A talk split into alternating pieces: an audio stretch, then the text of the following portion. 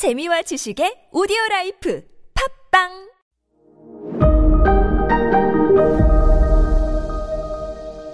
네, 여러분 안녕하십니까? 역사 스토리텔러 썬킴 인사드리겠습니다. 갑시다, 여러분. 칭따오 가서 저 썬킴과 함께 시원한 오리지널 칭따오 啤酒 맥주 한 잔 합시다. 예. 아, 그리고 여러분들 다음 달 7월 22일 아, 강원도 영월 1일 당일 투어도 지금 아, 준비되고 준비됐거든요. 가서 단종의 그런 아픈 역사도 한번 돌, 아, 돌아보시고 영화 라디오스타의 촬영지이기도 하죠.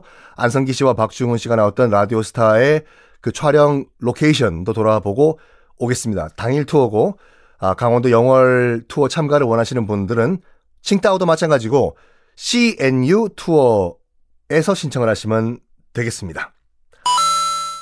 자, 어, 오다 노부나가와 도요토미 히데요시, 도쿠가와 이에야스 세 명 일본 입사할 때그 어, 질문 가운데서 이거 물어본다고 하죠. 세 명 중에 누굴 가장 존경하냐? 울지 않는 새는 죽여버리는 오다 노부나가. 어떤 수를 쓰더라도 울게 만드는 도요토미 히데요시. 울 때까지 기다리는 도쿠가와 이에야스. 뭐 설명드리겠지만 이 전국시대의 마지막 최종 승자는 도쿠가와 이에야스, 덕천가강이라는 인물이에요. 하여간 누가 더 잘났고 나쁘다가 아니라 세 명 다 각자 개성들이 있어요. 그 오다 노부나가는 용장이라고 해서 용기가 있다. 그리고 도요토미 히데요시는 지장이라고 해서 지혜가 있다. 그리고 도쿠가와 이에스는 덕장이라고 해서 덕이 있다라고 자기들은 그렇게 얘기를 해요. 근데 어쨌든 간에 뭐 최종 승자는 어, 도쿠가와 이에스니까 일본 속담에 이런 말이 있습니다.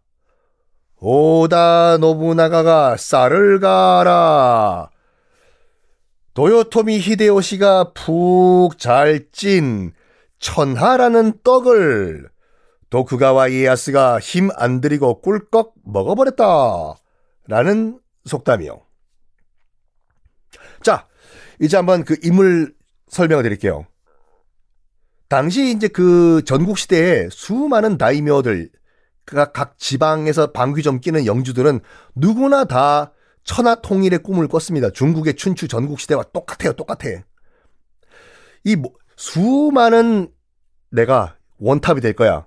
라고 했던 이 다이묘들 가운데서 그 오다 노부나가는 처음에는 별 볼 일이 없었어요. 그러니까 집안 자체가 집안 자체 그러니까 이 오다 노부나가 집안이 통치하는 그 동네 오와리라는 동네인데 동네도 작고 집안도 별 볼일 없는 듣보잡 집안이었습니다. 어디냐면 오와리가 그러니까 지금의 나고야예요. 나고야. 나고야. 나고야 영주의 아들로 태어납니다. 오다 노부나가가. 백수였어요. 거기서 뭐 영주 아들이 뭘 직업이 있을 필요는 없죠. 백수란 건 공부도 안 하고 칼싸움도 안 하고 싸움도 못 해. 아무도 없어요. 완전 능력이 없는 아들이었어요. 그, 그런데 아버지는 내가 죽은 다음에는 오다 노부나가를 내 다음 후계자로 하자, 해라. 라고 지명을 해요. 그거를 그 이 가신들이라고 하지 않습니까? 신하들. 굉장히 못마땅하게 생각해요. 집안 사람도 그렇고.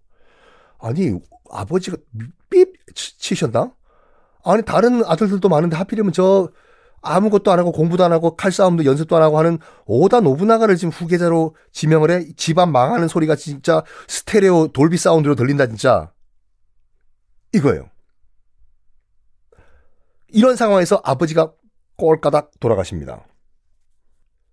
아버지가 죽고 이제 오다 노부나가가 뭐 이 오와리라는 지역의 새로운 지도자가 됐는데 아버지가 죽은 다음에도 제대로 무슨 뭐 동네 행정도 안 하고 아무것도 안 하고 맨날 파티에 파티에 파티에 술 먹고 놀아요. 아무것도 안 하고.